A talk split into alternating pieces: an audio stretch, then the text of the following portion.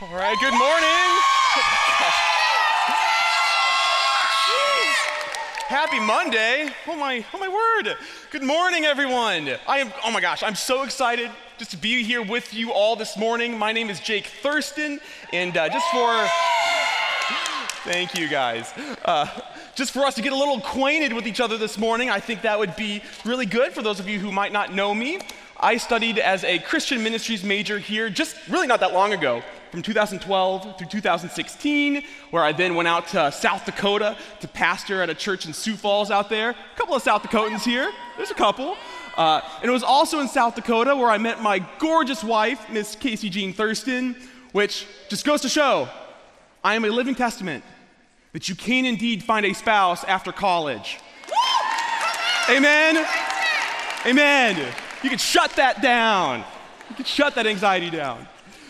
Anyway, I pastored out there for about three and a half years or so uh, before getting this amazing opportunity to come back here to my alma mater. Uh, Casey works in the nursing department, and now I work with the theology and ministry department here, and it is unreal. It's unreal to be back at a place that I love so much, and just to think all the things that God has done in my life, and just, man, I'm just so, just so, hashtag blessed. You know? Yeah, I just said that. I'm hashtag blessed. Okay, show hands. Who else is hashtag blessed here today? All right, got a couple hands. Got a couple hands. Or how about this? How many of you have actually used hashtag blessed in a real life conversation or at least one of your social media points, posts at some point in your life? Okay? Like, probably about every single one of us. And if you haven't, you might at least be aware of this internet sensation that's been sweeping the internet for the last three or four years. Okay? Hashtag blessed is this way for us to recognize all the good things we got going for our life and to showcase it for the entire world to see. Right? And most of the time, these hashtag blessed posts are really sentimental, they're mushy gushy, they're about your friends, they're about your family over the holidays and all this other stuff. But other times, the things that people are hashtag blessed with are honestly kind of ridiculous. So I would love for us to begin with a uh, couple of examples here for us to share uh, in these people's blessedness this morning, okay? Let's begin with this Instagram post from this one girl who said this This isn't really post worthy content, I'm aware, so supplementing it with a cute pic at the yacht club last night. Party emoji. But this made me so happy. Individually wrapped butter, guys. Is there anything better than crusty French bread and butter? Especially when the butter looks like a present and is V salty? The beer was great also. Crying, laughing face. Hashtag blessed. Okay? Or how about some of these tweets? Carrie tweeted, Today is my last day ever as a pizza delivery girl. So happy to say I made it through without ever being kidnapped. Hashtag blessed. Or how about Robin? She tweeted this one time Burn 650 calories giving blood. Hashtag blessed. I agree with this next one. At Alexia Docs tweeted There's nothing more magical than being the first one to use a porta potty. Hashtag blessed. And lastly, from Tom Haverford himself, he tweeted, Four green lights in a row. Hashtag blessed. Give it up for him, right? Ridiculous, ridiculous. There are 118 million hashtag blessed posts on Instagram alone. And again, the majority of them are over like really good sentimental things like friends and family and all that other stuff. Other, other times they're uh, of these really interesting things, whether it's new cars, whether it's your food or individually wrapped butter. It's all over the place, okay? But here's the deal it's one thing to recognize how good you've got it and to be thankful, but it's a whole other thing to showcase your good things to the rest of the world to see.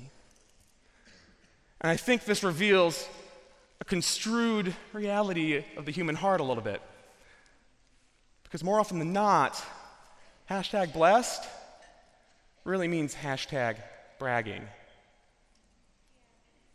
Doesn't it? I don't know if you guys noticed, we live in a culture where we kind of love being big deals, right? Our individualistic, consumeristic society produces this, this incredibly competitive nature. Even to the subconscious level, even through our social media feeds, we're constantly feeling like we have to outpace the people around us. And we celebrate those who work hard and can achieve more in the long run, right? Like, uh, if you work harder, you're going to get the, the promotion when you outpace your, your coworkers. Or if you work harder, to get the better GPA, you're going to get the higher scholarship. Or if you have a big major life update, those are the posts that are going to get you the most social media likes, right? Or even, how about this? If, if you don't think you love being a big deal, just think about the last time you asked your peer or your friend what they got on their latest assignment. It's not because you really care how they did, it's because really you want to know that you did a little bit better than them, right? I'm guilty of this. I know this for a fact. I have done it, you know? We love being big deals. Where even through the things that we, the, the, good things that we have and the opportunities to showcase it to the world, we're, we're constantly analyzing how can I at least post this to make it look like I'm one step ahead? Or how can I, you know, make sure that I just at least am showcasing the highlight reel of my life so people can at least think that my life is all together? And even when we see those other posts, we look at other people and how good they've got it, and then we just think we're falling behind. And that we've got nothing good going for us. We yearn to be blessed and we yearn for other people to know about it. But could you ever imagine making a social media post with this caption? My life is falling apart, and I am so discouraged. Hashtag blessed. Sounds absurd, right? But what if I tell you that that is the very kind of post that would trend in the kingdom of God as hashtag blessed?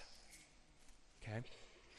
So, we're going to be diving into a whole new Bible Monday series where we're going to be looking through the Sermon on the Mount, okay? Uh, Matthew chapter 5, all the way through chapter 7. School of Theology and Ministry profs are going to be here every Monday to dissect uh, and look at the Sermon on the Mount all the way through. So, be sure, save in your Bibles Matthew chapter 5 through chapter 7. We're starting in verses 1 through 12, 14. We'll kind of see where we end up today. And here's a little bit about the Sermon on the Mount. This takes place and follows just after Jesus is tempted in the desert. And he goes up to the Galilean region where he begins his preaching and healing ministry. This is also when he's racking up his first disciples and he's calling all these people to, to uh, follow him in their discipleship journey. And it is through this that he begins to heal every sickness and disease imaginable, as Matthew chapter 4 tells us. So he has people from all over the place who are tracking him, okay? People from Syria, from the Jordan, from Galilee, from Judea, from the rest of the Judean region in Jerusalem.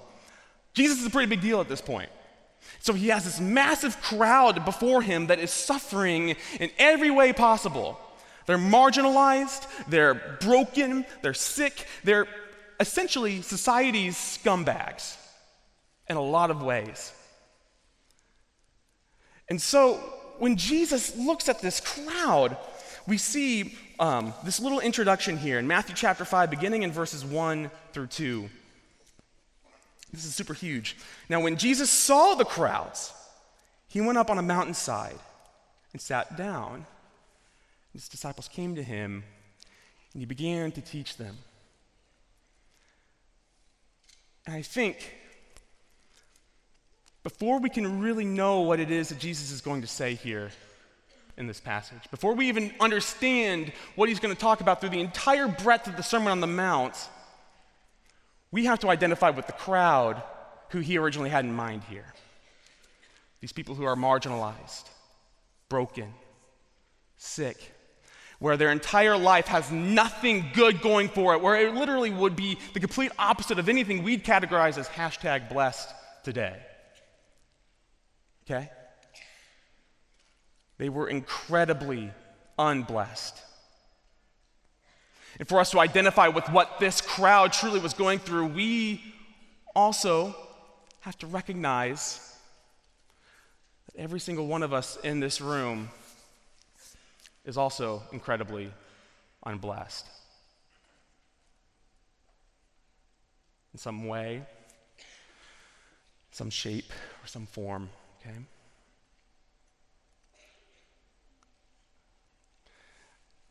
So what I just want to really I what I really want to ask for us to do for a second, okay? It's just for us to pause, quiet ourselves down here. And I want you just to think about how would you answer this question? How do you feel unblessed? How do you feel unblessed?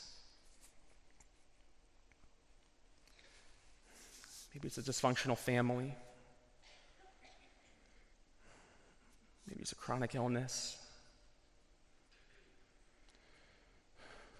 Maybe it's marginalization. You don't feel like you're understood or even like you belong with those around you. Maybe it's stress. Maybe it's constant competition. Maybe it's a broken relationship, an addiction. How do you feel unblessed?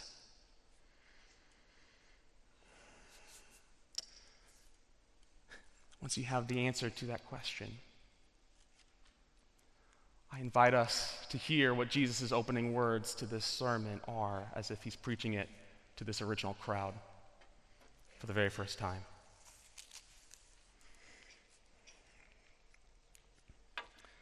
He says, Blessed are the poor in spirit, for theirs is the kingdom of heaven. Blessed are those who mourn, for they will be comforted. Blessed are the meek, for they will inherit the earth. Blessed are those who hunger and thirst for righteousness, for they will be filled. Blessed are the merciful, for they will be shown mercy. Blessed are the pure in heart, for they will see God. Blessed are the peacemakers, for they will be called children of God. Blessed are those who are persecuted because of righteousness, for theirs is the kingdom of heaven. Blessed are you when people insult you, persecute you, and falsely say all kinds of evil against you because of me. Rejoice and be glad, because great is your reward in heaven, for in the same way they persecuted the prophets who were before you. Oh, this passage is insane, okay? Gosh, we could just spend all of our time on this alone. But what we have to understand here these little statements, these little pithy, tweetable statements, if you will, are called Beatitudes. Beatitudes. They're simply statements that mean supremely blessed or supremely happy. But yet, he's telling this to a crowd who is incredibly unblessed in every way imaginable, okay? So he's almost saying, like, blessed is your unblessedness. What in the world does that even mean, right? Like, why, why would Jesus open up with such a dramatic way uh, to introduce his first sermon or his longest sermon that he preaches? Well, I think it's important for us to kind of look behind the curtain. Remember that Matthew is originally preaching to a primarily Jewish audience, okay? Because they were primarily Jewish, they would be very familiar with Israel's story. And as soon as they heard that Jesus went up on a mountainside, their ears would have perked up, okay? They would have really tuned in here. Because throughout the story of Israel, there are tons and tons and tons of these mountaintop experiences. They're throughout the entire Old Testament, with uh, probably the primary example is when Moses goes up Mount Sinai to receive the Ten Commandments and the law, right? Which is what we spent the entire last semester in Bible Mondays going through, is the giving of the Ten Commandments. And so Jesus in Matthew's gospel, one of his key themes of Jesus is to present him as this new Moses. So, in this way, Jesus, as the new Moses going up to preach the Sermon on the Mount, in a lot of ways parallels Moses going up to give the Ten Commandments on Mount Sinai, okay? But there's a key difference here. And I need every single one of us to make sure we catch this, okay? Moses goes up his mountain to receive commands for God's people to do. But Jesus goes up his mountain to proclaim who God's people can become. There is a key difference here. Jesus doesn't begin with commands or demands, he begins with blessings and grace. And these statements would have been like laser guided bombs to their culture in that day. They're, they're like atomic bombs for us today, right? Because we always understood that blessedness is how good you've got it. Even the Pharisees would look down on these people who were marginalized because they assumed because they're unblessed, because their life is falling apart, they did something to deserve it, so we belong to the kingdom of God. It's the equivalent of saying you belong to the kingdom of God if you're achieving the American dream. Okay? But that's, that's not what Jesus does here. In fact, what he takes is our version of what hashtag bless means and flips it on its head so he can actually make his kingdom right side up. So, why does Jesus do this? What, what is he trying to get at? Okay? If you get nothing out of this morning, this also isn't like, you know, don't tune out after this. But if you get nothing else after this morning, it's this, okay? The Beatitudes tell us that blessedness isn't how good you've got it, but how good you're becoming. Okay? Blessedness isn't how good you've got it, it's how good you're becoming. We're going to say it again. Blessedness isn't how good you've got it, but how good you're becoming how good you're becoming. This is why Jesus can look at our life and when we're when we're poor in spirit, when we're mourning, when we have our entire life falling apart, when we are meek and everyone's trampling over us, when we are pursuing righteousness and we're not even getting closer to becoming more Christ-like, Jesus can still call us blessed because it's not about how good we've got it, but how good we're becoming. Becoming holy like our heavenly Father is holy. And ironically, it's often our most unblessed moments that God uses to make us the most good. How many of you love bananas? Yeah, they're my banana people. I love bananas. Man, you can put bananas in your yogurt. You can put it in your oatmeal. I did that this morning. You can put it in your smoothies. I love bananas. I'm bananas for bananas. Okay? Like, just potassium bombs are just so good. So good. But here's the problem with bananas if you don't use them, they very quickly turn into like the most detestable things on the face of this earth, right? So everybody hates soggy brown bananas. Let's, let's throw that image up there, right? Like, if you, if you look forward to a Holiday Inn Express continental breakfast as much as I do, right? And you see that those are the bananas they have on display, you're like repulsed, right? Like that is like one of the just the greatest crimes you could ever you could ever commit. There is nothing good about brown bananas. They're moist, they're soggy, they're disgusting. All the words you hate. Soggy bananas, okay? But what if I tell you that Jesus loves soggy bananas? That's not in scripture anywhere, but he loves the principle behind them, okay? Here's why Jesus loves soggy bananas. Food historians believe that almost 100 years ago, back in the, uh, the 1930s during the Great Depression, bananas were super expensive, okay? And you wanted to be very scarce with your food, and so it was just a matter of time. You know, you, you, once you finally have bananas, you want to make them last as long as they can. So it was only a matter of time before they turned into that, right? Well, food, again, food historians believe that it was a group of housewives who looked at these brown, soggy bananas and said, "No, we're not throwing these away. There's got to be something we can do with these brown, soggy bananas. There's got to be. And, ladies and gentlemen, it was through these courageous housewives' determination that we get the most delectable dessert of all time. Ladies and gentlemen, this is the best of the breads. It is the Lord of loaves. It is the king of complex carbohydrates. It's none other than banana bread.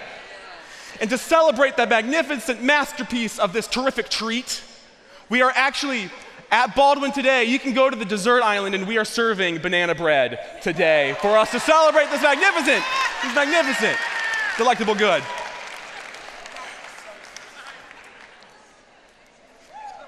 Here's why Jesus loves soggy bananas.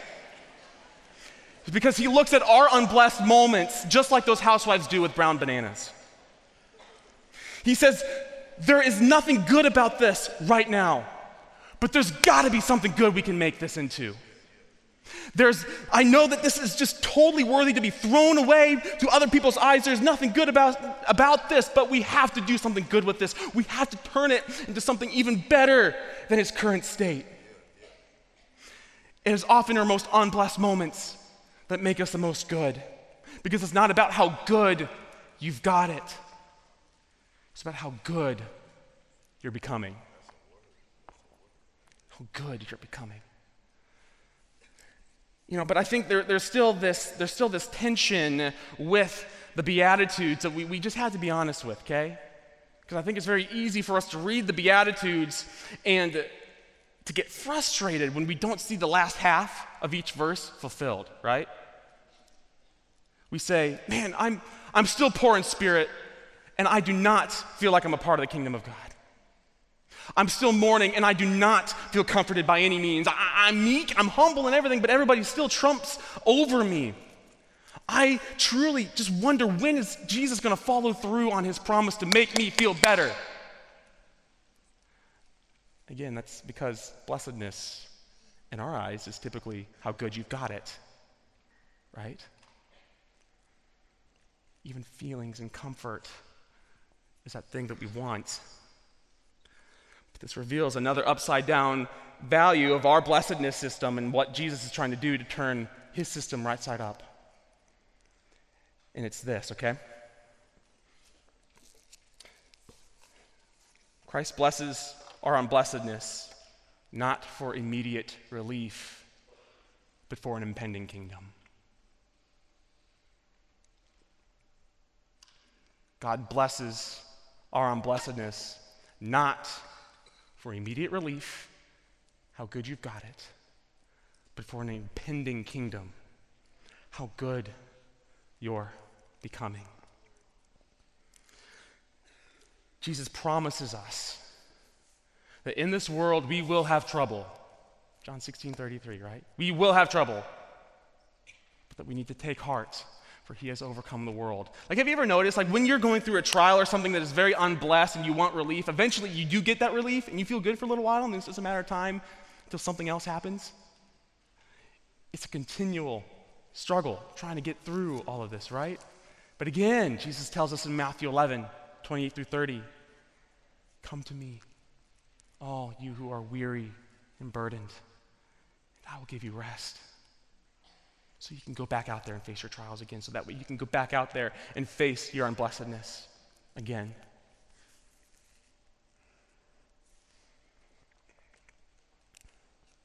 It's not about how good you've got it, but how good you're becoming for an impending kingdom of a God who refuses to throw away soggy bananas. Last year, uh, around this time, I went home to uh, celebrate Casey and I's engagement. We were living in South Dakota. We came back out here to uh, celebrate with some friends and got to catch up with two of my best friends in the whole world who still live here in Indiana. Uh, just to protect their names, we're going to call them Alan and Sarah.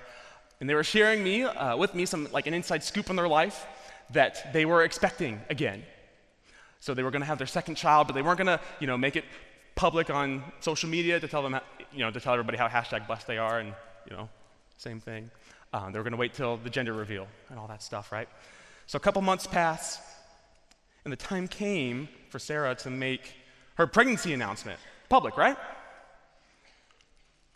Well, this is what she posted on her Instagram and Facebook accounts. And I have permission to share this. Here's what she said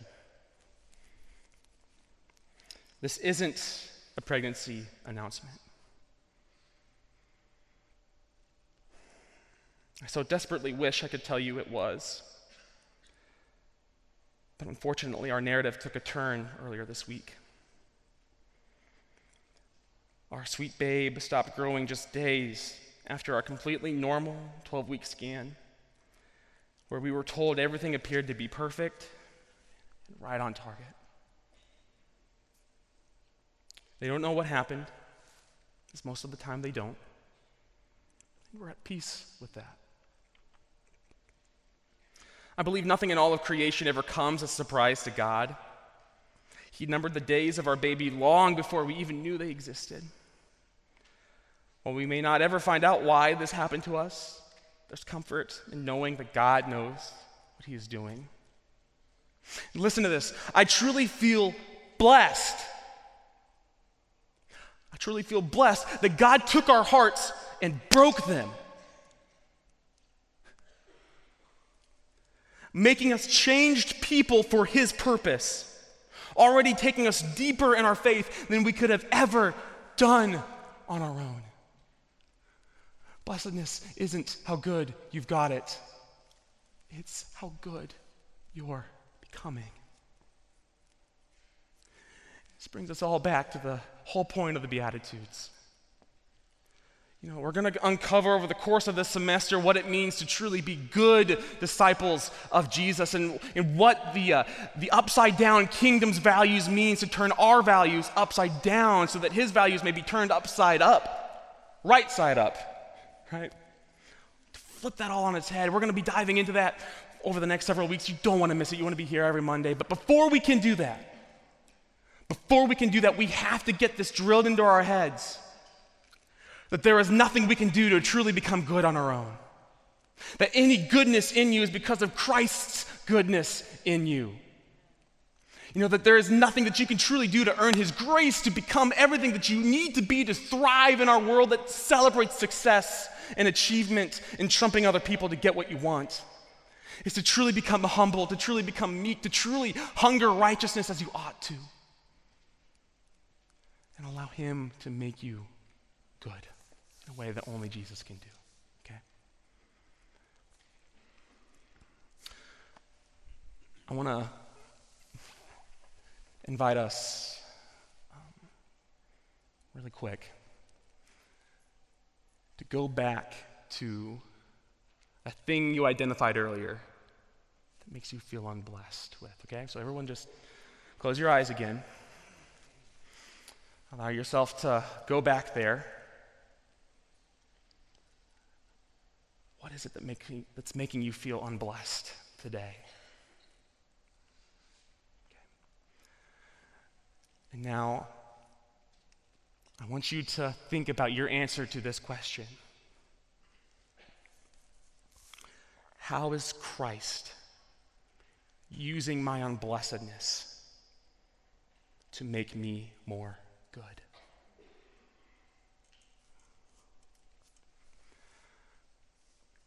Whatever your answer is to that question is what Christ deems hashtag blessed.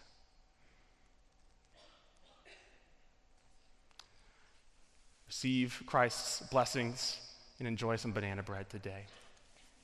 You're sent out.